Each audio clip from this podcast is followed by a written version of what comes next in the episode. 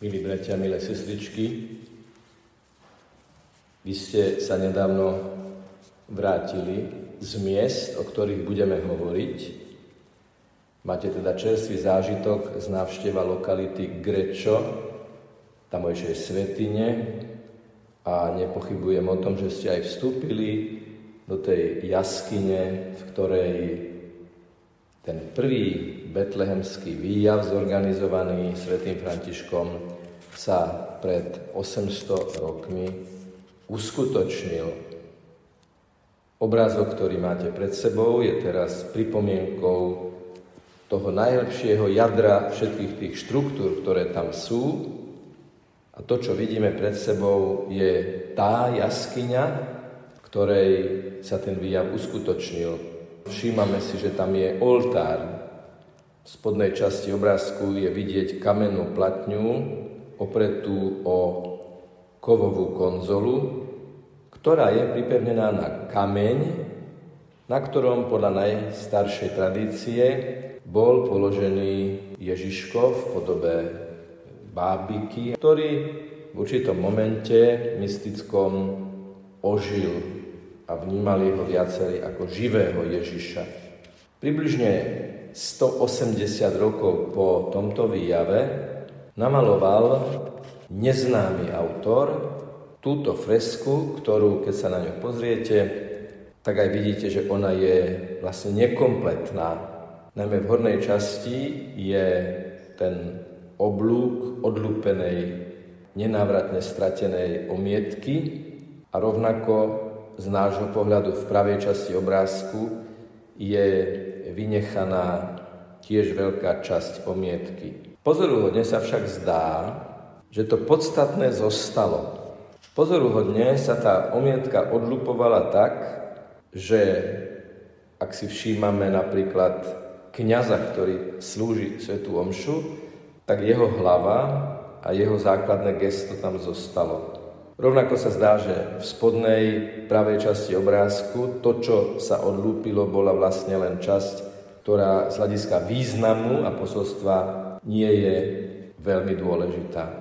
Keďže nepoznáme autora tohto obrázku, tak e, mu dali meno Majster z Narny, ktorý má jeden obraz v meste Narny, v tamojšom chráme svätého Augustína, a keďže je to ten najznámejší obraz, ktorý sa mu prisudzuje, tak ho nazvali podľa mesta Narny, kde je jeho obraz v chráme, lebo nevedia jeho meno. Treba povedať, že obraz, ktorý pred sebou vidíme, je inšpirovaný slávnym Jotom, ktorý ešte bude témou nášho dnešného uvažovania a ktorý namaloval veľké a slávne obrazy o živote nielen svätého Františka v slávnej bazilike v samotnom Asisi. Opíšme si ten obrázok, aby sme si uvedomili určité súvislosti. Pôjdeme zľava. Celkom naľavo je plačiaca postava so zopnutými rukami, ktorú odborníci identifikujú ako svetú Máriu Magdalénu. Pred ňou vidíme portál dverí, ktoré oddelujú priestor Ježišovho narodenia, v ktorom sú postavy, z ktorých dve vieme identifikovať. Ten muž v dlhom splývavom červenom plášti je z hľadiska oblečenia a z hľadiska pokrývky hlavy zjavne v tej dobe zámožný muž. A my vieme z opisov, že je to Giovanni Velita, veľmi dobrý priateľ svätého Františka, ktorý sám, povedané moderným jazykom, zmanéžoval a zasponzoroval celú tú slávnosť na prozbu svätého Františka. Za ním je osoba obratená k nemu, ukazujúc rukou na ten výjav. Pravdepodobne ide o jeho manželku. Potom tam vidíme ústrednú postavu celého tohto výjavu a to je svätý František, ktorý sa modlí klačiac v diakonskom oblečení pred Ježiškom, zavinutým v plienkach, ako to čítame aj v písme. Ale čo je veľmi podstatné, že sa tam odohráva Sveta Omša. Za dolnou časťou toho výjavu, kde je ležiaci Ježiš, a nad ním sa odohráva Svetá Omša, je jednoliaté červené pole, ktoré nám jednoznačne má potvrdiť, že sú to výjavy, ktoré patria k sebe a odohrávajú sa v tom istom čase a v tom istom priestore. Hore vidíme časť oltárnej platne s prikrývkou, s obrusom kalich, kniha a písmeno Tau. Tento výjav je ako keby oddelený verajami alebo stĺpikom od iného výjavu, ktorý je aj časovo, aj priestorovo odlíšený. A to je Madonna, ktorá kojí Ježiška. Kým v tom predchádzajúcom obrázku Ježiš leží, teda je v horizontálnej polohe, tu je postavený, Pana Mária si ho jednou rukou privíja k sebe a nadája ho mliekom. O chvíľu budeme o tom podrobne hovoriť. No a opäť celkom vpravo vidíme klačiacu postavu s takou špeciálnou prikryvkou hlavy. Preví ten vrchol tej čapice na bok a túto postavu a najmä tie dve postavy na ľavej strane hovoria, že z hľadiska oblečenia je to reprezentácia mesta Grečo. Da sú to ľudia, sú to laici v tom roku 2023 na Vianoce, ktorí tam boli prítomní pri tom výjave.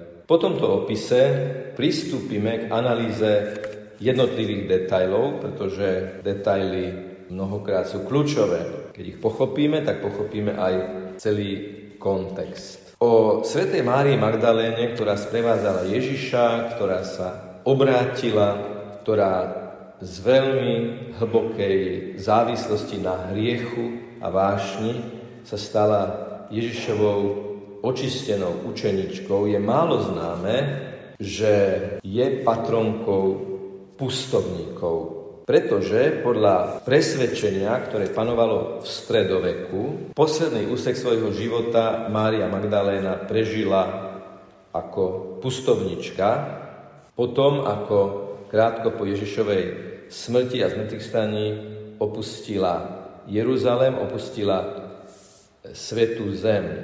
Ďalšia charakteristika Márie Magdalény je, že bola prvou evangelizátorkou Francúzska spolu s Martou a Lazárom.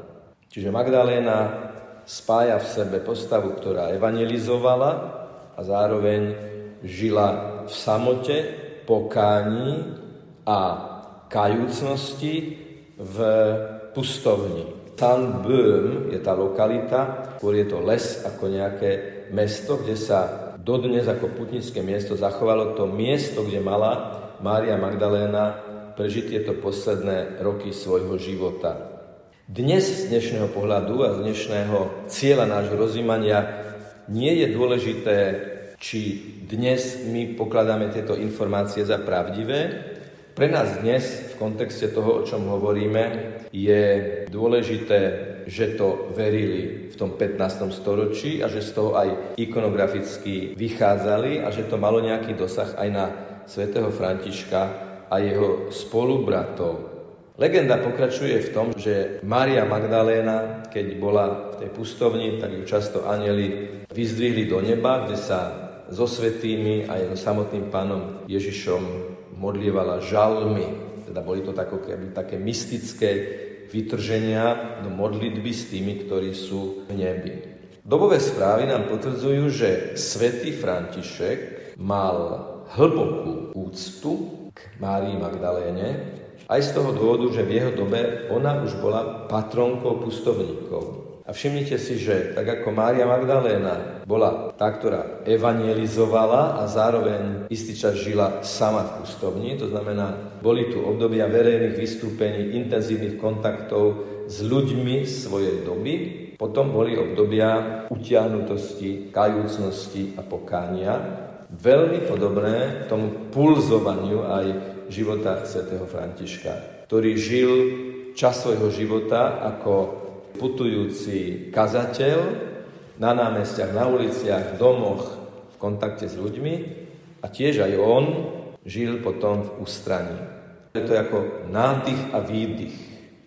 Človek nemôže vydýchnuť, kým sa predtým nenadýchne, že tá samota v modlitbe, v pokáni, v rozjímaní, v čítaní slova, je ten nádych, až potom človek môže vydýchnuť medzi ľuďmi to, čo nadýchol od Boha, bez toho to jednoducho nejde. Asi aj v tomto zmysle slova bola Mária Magdaléna pre Sv. Františka veľkou inšpiráciou a možno aj preto, že vo svojej veľkej pokore sa Sv. František ako keby aj stotožňoval so ženou, ktorá žila veľmi naviazaná na hriech a potom bola úplne očistená pánom. Možno, že František svoju konverziu vnímal ako niečo, čo je veľmi blízke tomu, čo Ježiš vo svojom nekonečnom milosrdenstve spôsobil, alebo čím obdaril Máriu Magdalénu.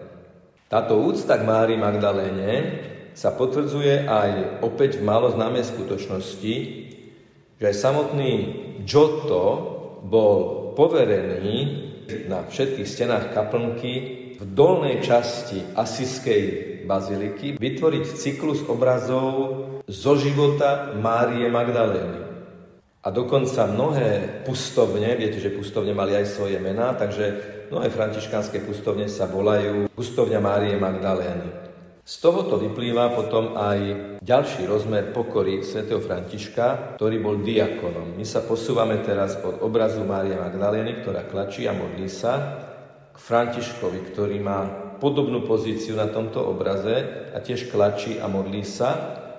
A čo je na ňom viditeľné, aj keby sme si to zväčšili, že má diakonskú dalmatiku.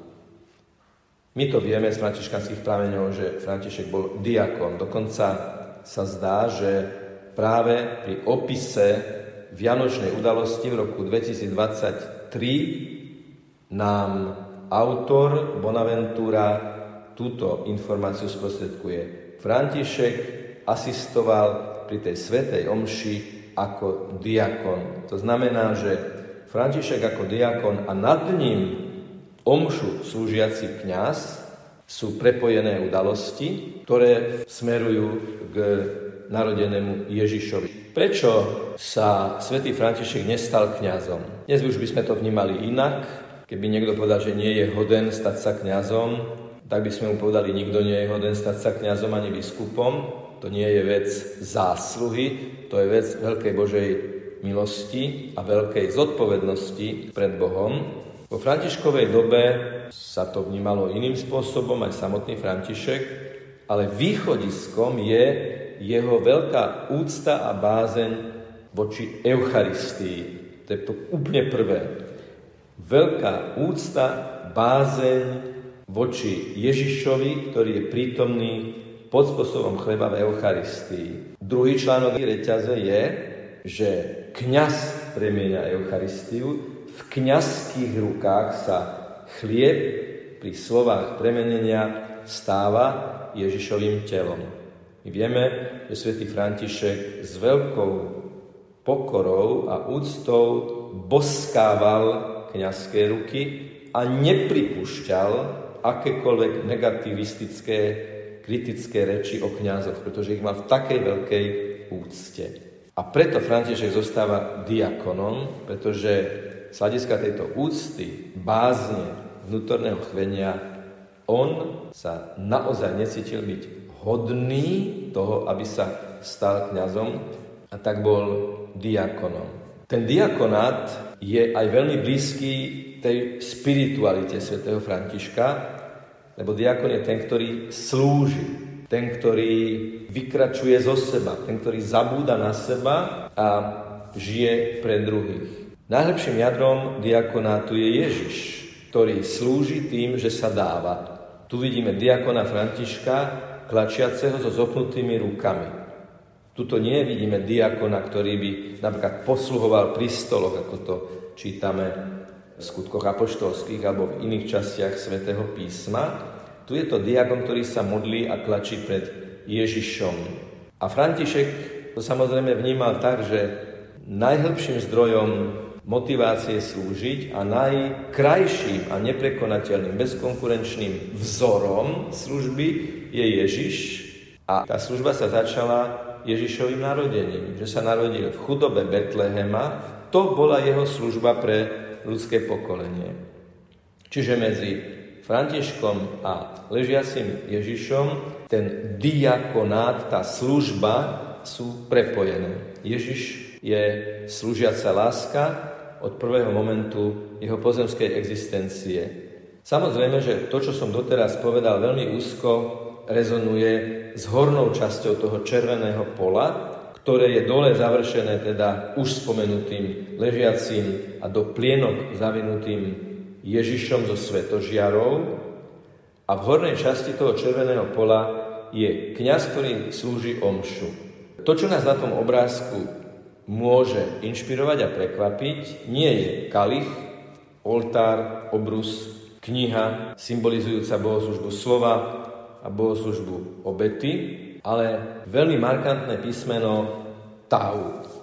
Na celom svete je Tau znakom františkánov, a mnohokrát sa stretávame s týmto znakom u svätého Františka.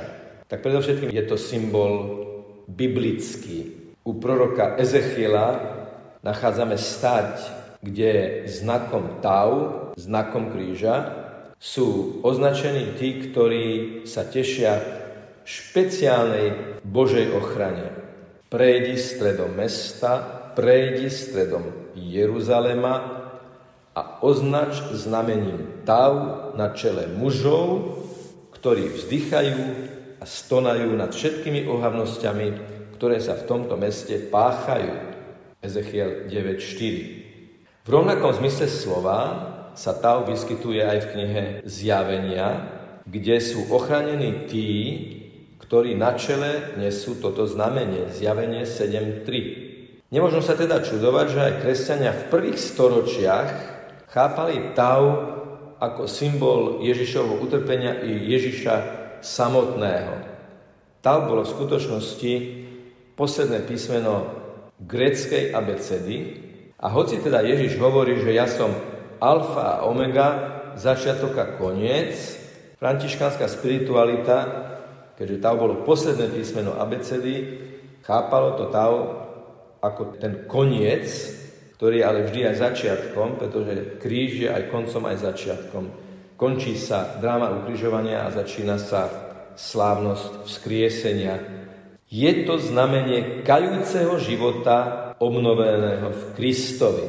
Povedal v jednej kázni za prítomnosti svätého Františka pápež Inocent III. Pre svätého Františka bolo Tau tiež samozrejme znamením Ježišovho kríža, ktorý ho sprevádzal počas celého jeho života, lebo práve z kríža mu pán ukázal celú svoju lásku a ukrižovanému Ježišovi dal František celé svoje srdce bez ozvyšku. Zároveň si bol svete zvedomý toho, že Ježišov kríž priniesol ochranu, spásu a záchranu. Touto pečaťou Tau sa podpisoval, kedykoľvek to bolo potrebné z nutnosti alebo z lásky na liste, ktorý posielal. Píše o ňom Bonaventura. Toto znamenie totiž Boží muž František veľmi ctil a miloval. Vo svojich povzbudeniach ho veľmi doporučoval. A keď raz vo svojej dobrote napísal vlastnoručný krátky list, Podpísal ho týmto znamením, znamením Tau. Celá jeho túžba sa podľa slov proroka niesla k tomu, aby čelo trpiacich a smutných poznačil písmenom Tau, a síce v tom zmysle, že sa naozaj obrátili ku Kristovi. Napríklad Tau vidíme na jednom lístku, ktorý posiela bratovi Levovi, ktorý sa v určitej časti života, v určitom období nachádzal uprostred veľkých vnútorných pokušení a pochybnostiach a František mu poslal odkaz, ktorý ho uistuje o Božom požehnaní a v texte samotnom je zakomponovaný znak Tau.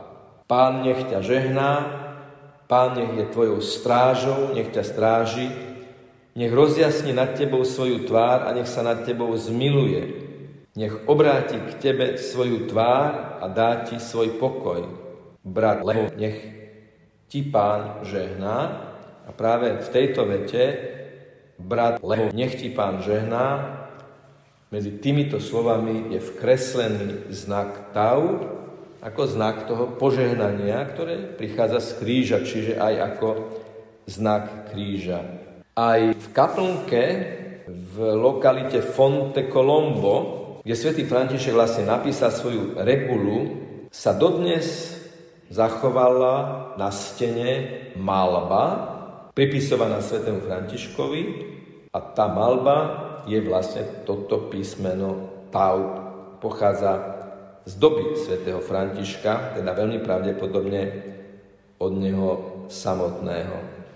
Ukončím túto časť eh, slovami Tomáša Střelána, ktorý je životopisom svätého Františka. Veľmi vzácne, nad všetky ostatné písmená drahšie bolo prvým bratom písmeno Tau, pretože týmto písmenom blažený otec František podpisoval svoje listy. Toto znamenie maloval na stenu ich cieľ. A takto sa presúvame od výjavu omše s písmenom Tau, s Ježišom a svetým Františkom. Už sme hovorili minule o tom, že celý výjav Vianočný, prečo bola vlastne slávená Eucharistia. Kňaz slážil Eucharistiu, bol tam malý Ježiško, ale vrchol toho slávenia bolo premenenie, keď sa Ježiš narodil na oltári. To boli tie živé Vianoce, to bol ten živý Betlehem. František pritom kázal, ale o tom budeme hovoriť na budúce. To bude jedna z našich ďalších tém. Veľmi zvláštny výjav je Madonna, ktorá kojí Ježiška.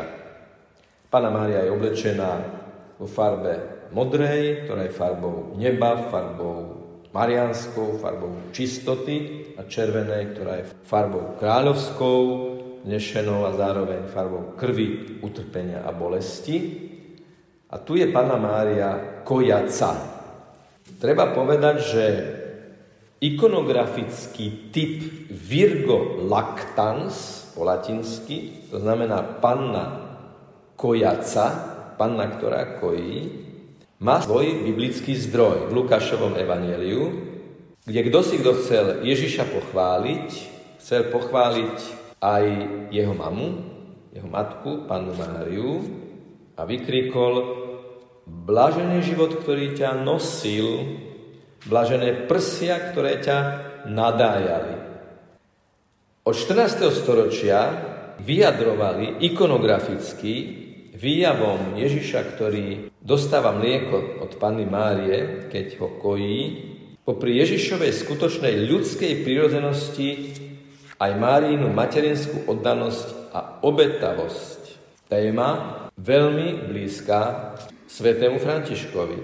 Skutočná, reálna skutočnosť, skutočnosť Ježišovho narodenia, skutočnosť Márínho materstva, skutočnosť chudoby Betlehema a bohatstva vzťahu, ktorý sa vyjadruje v tom, že Pana Mária kojí Ježiša. Tu nejde len o materinský úkon v zmysle nejakej praktickej konkrétnej činnosti, ale aj veľmi hlbokého vnútorného prepojenia medzi Máriou a Ježišom. Dokonca e, v takom veľmi širokom, abstraktnom ponímaní by sme mohli chápať, že takýmto spôsobom sa vyjadruje aj to, ako hlboko Panna Mária prijala ako dokonalá, milujúca mamička svojho syna do svojho života.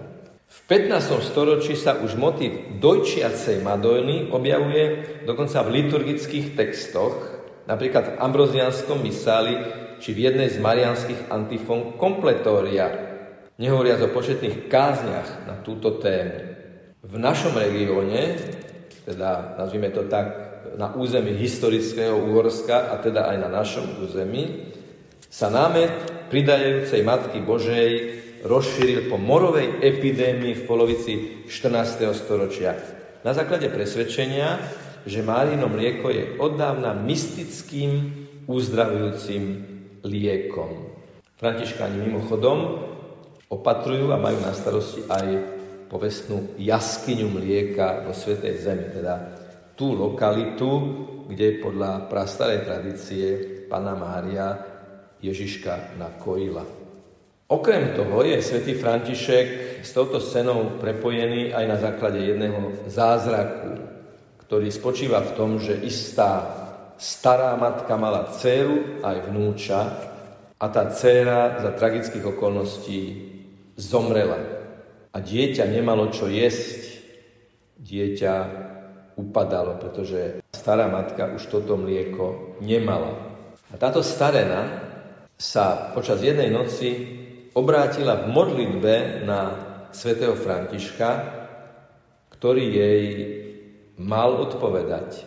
Ja som svätý František, ktorého ty, pani, si volala uprostred slz. Daj svoje prsia ústam dieťaťa, pretože pán ti dá mlieko v hojnosti. A tak sa aj stalo a stal sa teda na príhovor svätého Františka zázrak, že starena nakojila svoje vnúča. Na základe tohto rozprávania sa nemôžeme čudovať, že v 15. storočí, začiatkom 15. storočia je aj tento zázrak pripomenutý tým obrazom Panny Márie, ktorá kojí Ježiška. Tie postavy v dobovom oblečení na tomto obraze pozývajú aj nás, aby sme my z našej doby, bez toho, aby sme robili nejaký karneval a obliekali sa ako ľudia v 15. storočí, Máme prijať naše 21. storočie, v ktorom žijeme, rok 2023 a máme sa možno na tie vynechané časti domalovať v tom duchovnom zmysle slova. Slovami svätého Augustína, ktorý komentoval rozvíjajúce sa putnické hnutie v 4. storočí, keď zrazu bola sloboda a kresťania mohli chodiť slobodne do Svetej Zeme, tak veľmi apeloval na to, aby púte priniesli konkrétne ovocie v konkrétnom živote. Áno, chceme byť ako Magdaléna, uzdravení Ježišom a uznávajúci Ježiša za nášho jediného záchrancu, ktorého chceme sprevázať a prijať jeho sprevázanie. Chceme byť ako diakon František, ktorý má bázen pred Eucharistiou, ktorý si váži kňastvo, ktorý klačí pred Ježišom a hoci ako diakon má slúžiť a pomáhať pri stoloch Zdrojom sily tejto pomoci je pozícia klačania, zoknuté ruky, zohnuté kolena pred Ježišom, aby sme sa nenechali nikdy strhnúť k tomu, že Betlehem je folklór. Betlehem je predovšetkým omša, ktorú tam slúži ten kňaz s písmenom Tau, ktorý je kľúčom k pochopeniu tej scény, pretože ak by Tau, ak by kríž nebol osou tejto scény, ak by Ježišovo narodenie v chudobe nebolo predzvesťou jeho chudoby na kríži, tak potom sa to celé rozpadá a celé to prestáva dávať zmysel. Chceme aj my byť pre druhých tými, ktorým ponúkajú pokrm. Pokrm našej prítomnosti, pokrm našej lásky, pokrm našej empatie. No a tak ako ten zámožný muž celkom vpravo, napriek tomu, že má drahý plášť a e, exkluzívnu čiapku na hlave, predsa sa klania Ježišovi, sme pozvaní k tomu, aby sme boli vnútorne v duchu chudobní, čiže v duchu pokorní a v duchu závislí na Ježišovi, ktorý je našim najväčším bohatstvom. Skúsme teda aj eucharistické premenenie a eucharistické príjmanie podľa vzoru svätého Františka, podľa vzoru Márie Magdalény a podľa vzoru predovšetkým Panny Márie prijať ako opakovanú novú ponuku, vstúpiť do nášho života, pretvárať ho, aby sme medzi ľuďmi vedeli vyžarovať lásku, ktorú nás učí Pán Ježiš. Nech je pochválený Pán Ježiš Kristus.